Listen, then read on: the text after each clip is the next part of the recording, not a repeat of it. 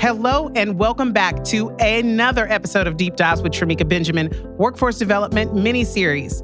Today, I've got a treat. I absolutely love talking to this gentleman. So, my guest is Dr. Michael McDonough. He's going to talk to us a little bit about what's happening at NJCC Consortium, and he's going to talk about this pathways model that he's scaled out. Him and the consortium have been able to scale out at a state level to really, really raise the stakes with the New Jersey pathways to career opportunities. It's amazing what it's done to provide statewide benefits to colleges, employers, and most importantly, students. He has some really good insight, and I can, I'm just gonna tell you, I could have talked to him all day. He's gonna talk about some of the strategies too of not only did we build this, how did we build it? What did we do to build it? How did we attract students? How did we really draw the line to measure value from that student receiving that certificate all the way through to improving and proving to workforce and industry that all of these partnerships that we have in place are worth it?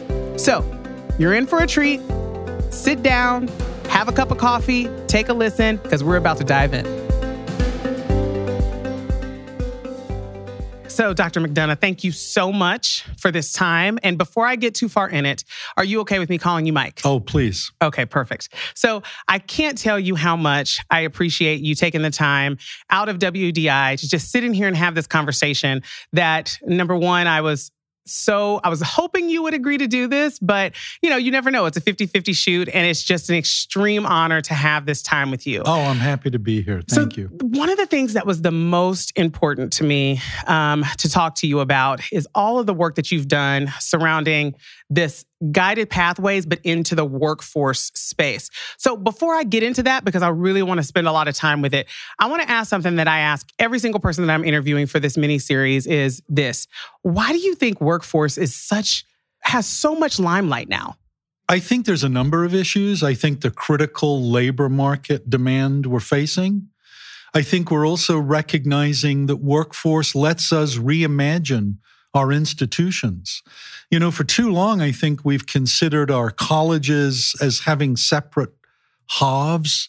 Over here is mm-hmm. academic, and, uh, and that's simply not the reality. We're at a critical moment, I think, in higher education in America. I know everybody says that. But it's true more than ever now. I really sense it. And I think workforce what I see in workforce, those public private partnerships, mm-hmm. those pathways, the collaborative nature, I, I think that's our future. I think that will let us, in powerful ways, reimagine how students access, experience, and benefit from post secondary education. Do you think that the fact that our community is, we're getting less and less of those K 12 students, and our students are becoming far more complex because they're non traditional. Absolutely. Um, they've had some type of college. Right. Um, they're trying to upskill. What role are you seeing that play in the college that you lead? So I think understanding all of those particular student cohorts is critical. We've got to revitalize the K through 12 pipeline, no question. Mm-hmm. And, and by the way, as a nation, it's critical that we do that. People are not going to post secondary education.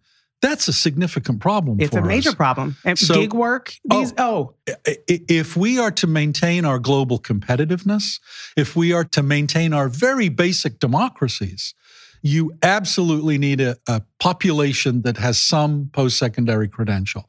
I'm not saying everybody needs a four year degree. In fact, that's part of the problem. So let me go back to your question, which was, which is the perceptive question.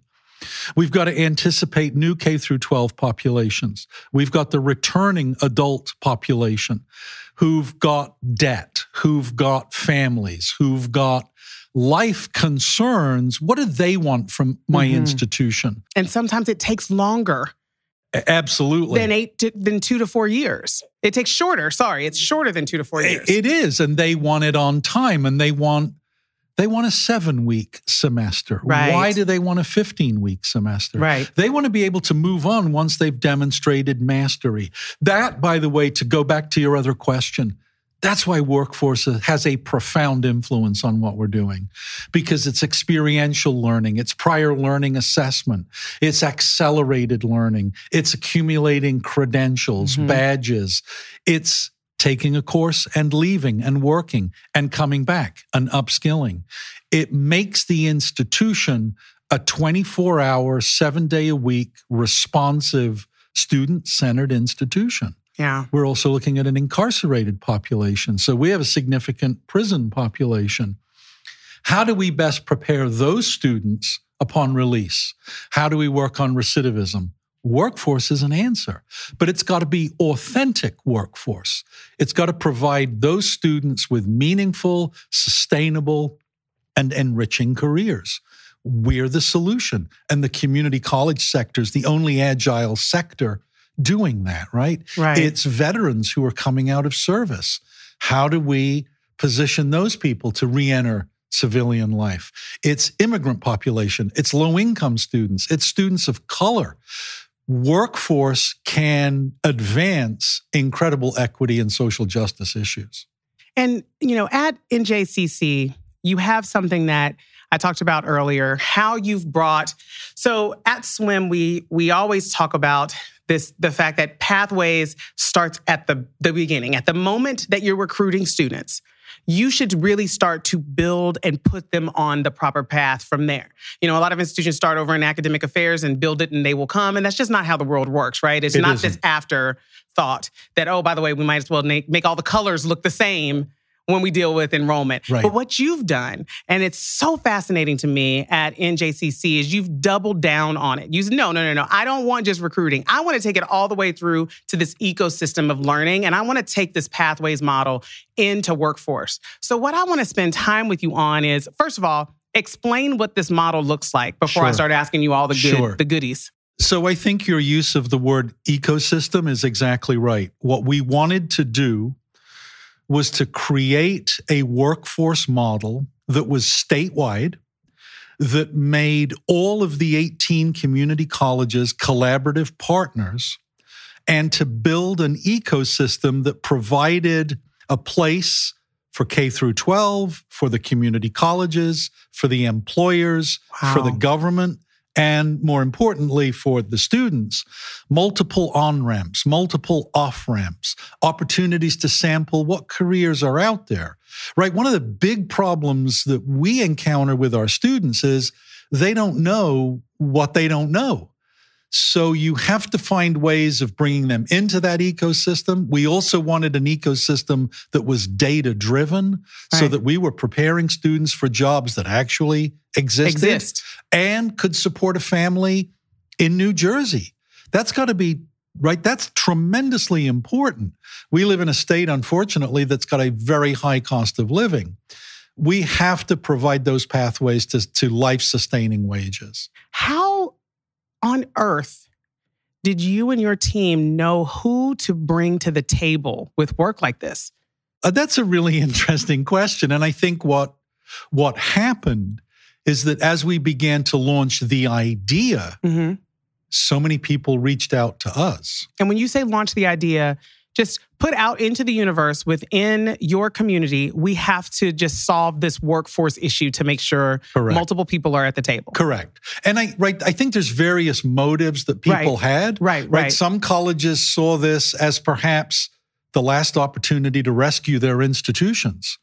There were some industries with such a critical need that you know, if you take the healthcare industry and move away from the traditional nursing or, or other roles, you know, medical lab technologists, diagnostic technicians, there's a dramatic shortage of those folks. That is going to impact healthcare in this country in such profound ways. Right. So a company like LabCorp came to the table and said, we can't recruit. Please help us build a talent pipeline.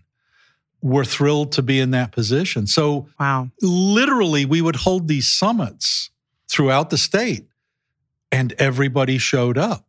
And that really fueled the beginning of it. So it when you say it possible. when you say we, Mike, are you talking about NJCC? Yes, I'm talking Okay. about so so I think you know the president is Aaron Fichtner, Mhm. an enormously talented he was the former uh, commissioner of labor in the state.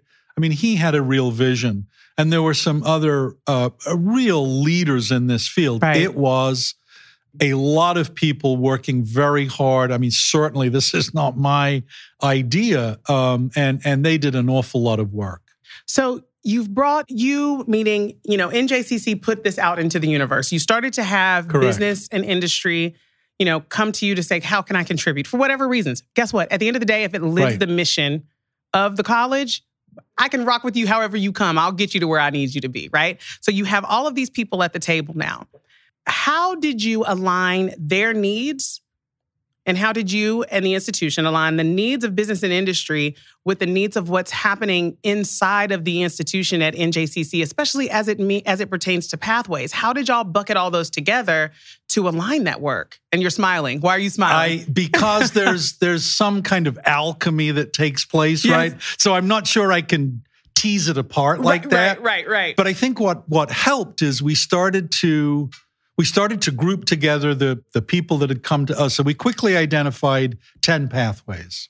Hmm. And so we identified these 10 pathways associated with big industry sectors. So the advanced manufacturing pathway.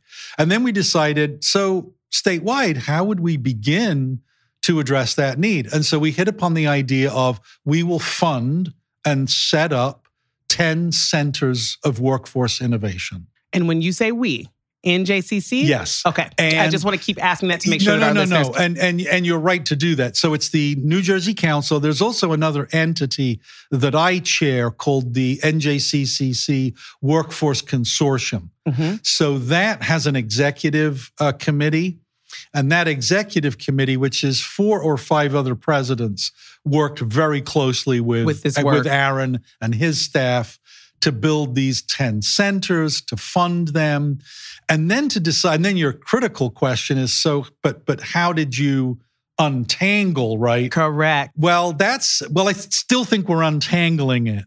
But I think what we did was this. Number one, we are building a statewide data ecosystem so that we're all on the same page, so that we're all accessing the same data, both from what's the labor market need, how many graduates are we turning out, what's the retirement rate look like, what's the all of that data is now we're building. Right.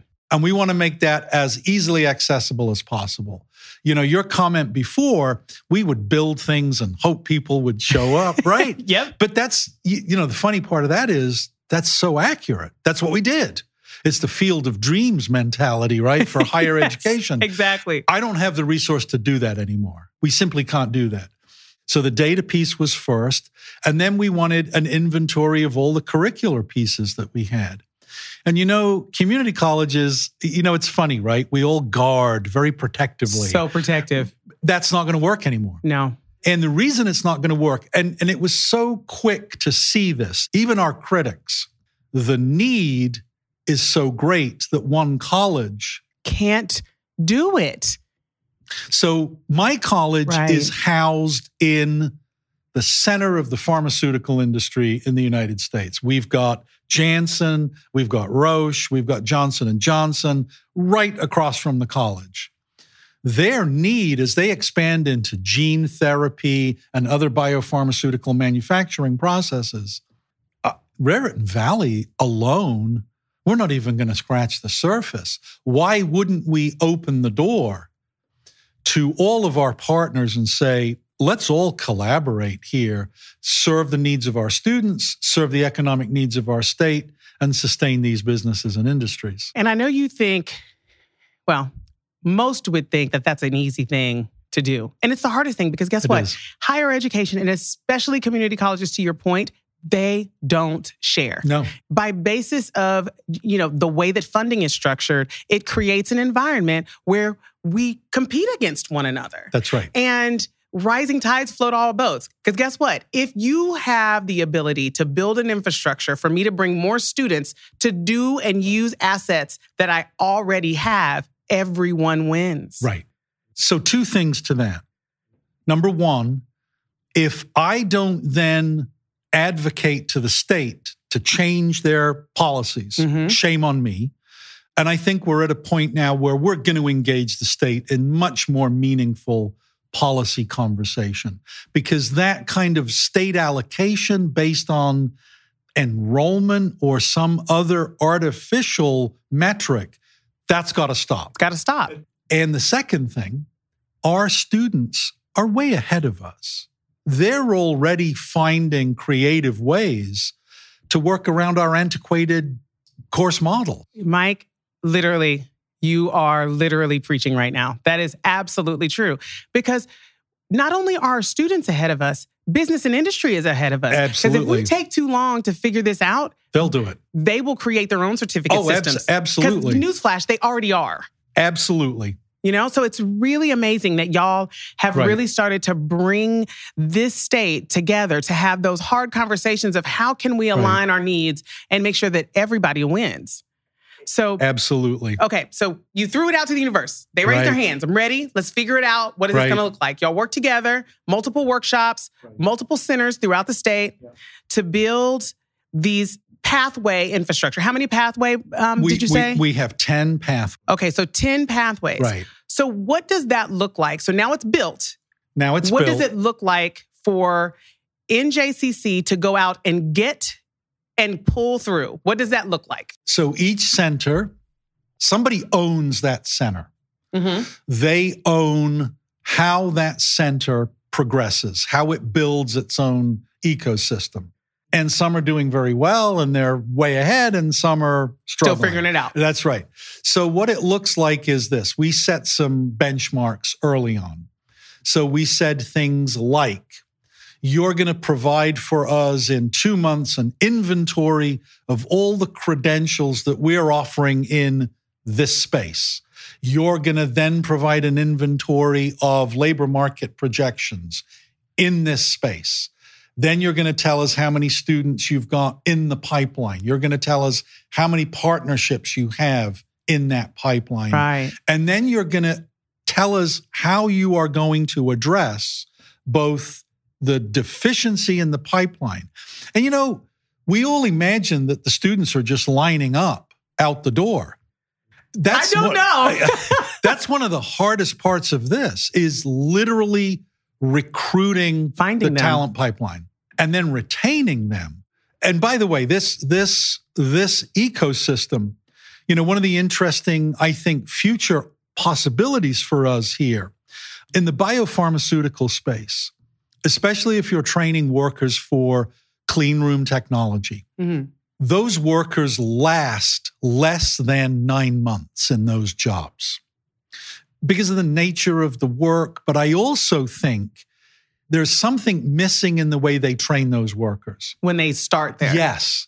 So I think one of the new relationships we can forge in a lot of these pathways is not only preparing students for that first job, but how do we provide those students with that inventory of skill, all the non cognitive stuff, all the teamwork, the stamina, the grit, the problem solving, all of that? How do we equip them to then successfully propel themselves through that career?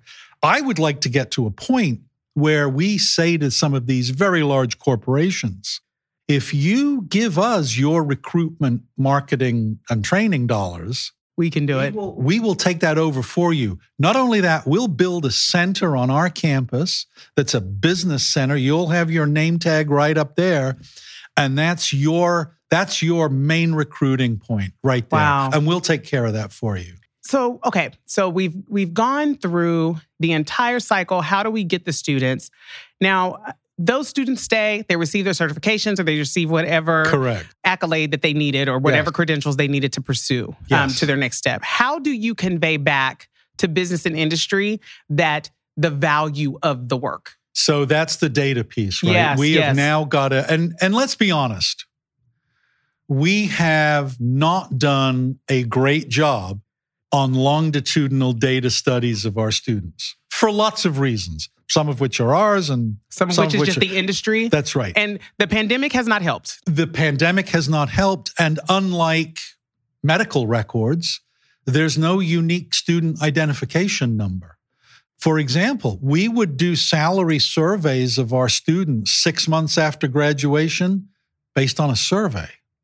Maybe the data's good, maybe it's not. Maybe they're telling us the truth. Exactly. Maybe they're not. That's right. Right. So, and I think in collaboration with those companies, we want to also develop metrics that are just much more than 87% completed the program. Of the 87%, 92 got that job. We want to track that in a much more robust way. What? How have they progressed in their professional How career? long have they What are their salaries? Exactly, exactly. that's and interesting. the last thing, Yeah. right? Or not the last thing, perhaps the first thing. We want to really start to disaggregate workforce student data. Who are we actually teaching? But maybe much more importantly, who are we not reaching? Who is not in our program? You know what I've always thought to be interesting? You know, if you, you know, we have organizations like the Clearinghouse where we're able to have some type of directionally correct information to determine what's going on with our for credit students. Yeah. But then when we think about this workforce model, not even at a state level, like where can I get single source of truth of information for our students that are taking some form of certificate or degree? It's just a very hard thing to find throughout any specific state. It is. To your point. It- so it- sorry for yeah. interrupting you. No, no, I I think that's a great point. There's no single source for any of the stakeholders in our Mhm. pathways, Mhm. right? There's no single source for the K through 12 folks. Yes. It's critical for them to know the outcomes of, of their students. There's no single source for, for us, for the community colleges, for employers, for the state, for all of those associations now that are getting involved in this, all of the sort of professional associations. So the you've got, you know, the chemical engineers are coming in. Um, all of those wonderful org- the unions are now part Right. of this, right? Yes. So how do we blend apprenticeship learning? Where's the data on on that? It's not there. Right. So So, what does this mean for, you know, as president of RVCC? What does this mean? This this relationship of every single thing that's happening with NJCC, how does it all tie into this ongoing, unspoken sometimes belief that if a student is considered a workforce student, they are thereby competing with for credit programs, which for the record, I completely disagree with this belief. But how what does this mean? Because obviously you have a responsibility as president as well as vice chair of this organization. So what does this look like? so I, first of all, you're absolutely right. And it's it's a false dichotomy. Absolutely. Right. yes. And so it always gets framed as an argument for various reasons, right? As a, well, it's it's this or it's this. It's either or. It's not. It's both. And I think what some of my colleagues are not seeing is the opportunity to revolutionize our traditional academic programs. Look, in all fairness, I'm a very traditional academic person. I have academic credentials. I was a faculty member for 20 years, teaching a very narrow, arcane literary subject, right? I value the liberal arts. It cannot stay the way it is. And what I'm saying is, if we start to provide students with multiple ramps, with multiple pathways that allow them to create such a rich tapestry, they will be stronger. The companies they work for will be stronger, and we will be a much better nation. It's interesting that you keep saying the word ramps. I smile because, you know, when I think about the workforce model, we get these funnels, right? They're like, Right. here's the line. The line starts with workforce, and then it does this, and the funnel on the side with for credit. And for me, I think about it almost as one of those spaghetti highways. And being from New Jersey, you know exactly what I'm talking Oh. about. Um, there's so many on ramps, there's so many off ramps, and people come in so many different states, whether it's upskilling, whether it's people that's just trying to get, uh, you know, That's two right. seven week classes to get a certificate and get out of there and go start working. And so I really value that you have created an infrastructure at RVCC to understand that a student is not a nice, pretty bow that starts at the application phase and then works through to graduation Right. How I wish. in approximately two and a half years. Congratulations, Jane and John Doe, right? No.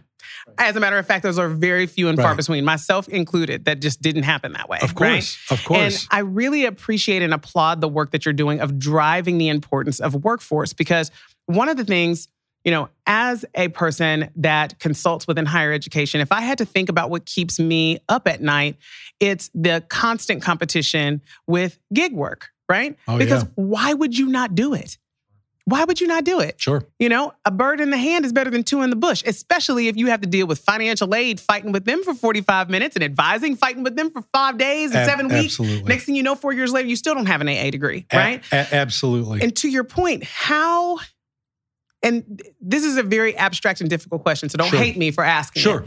How do college presidents and CEOs help the institutions that they serve understand we're not trying to throw the apple cart. We're trying to help everybody keep their jobs. And the way to keep your jobs is to respond to the industry needs. How do we do this? So I think there's, well, I don't know that I, well, I think there's a couple of things you can do. One, I think you have to keep repeating with clarity, with passion, the message. Right.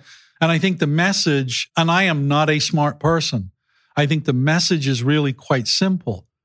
We are at a critical moment. We can either continue to rearrange the deck chairs as we go down, or we can blow it up. Blow it up in an intentional, thoughtful, purposeful way, Right. but blow it up. That's one.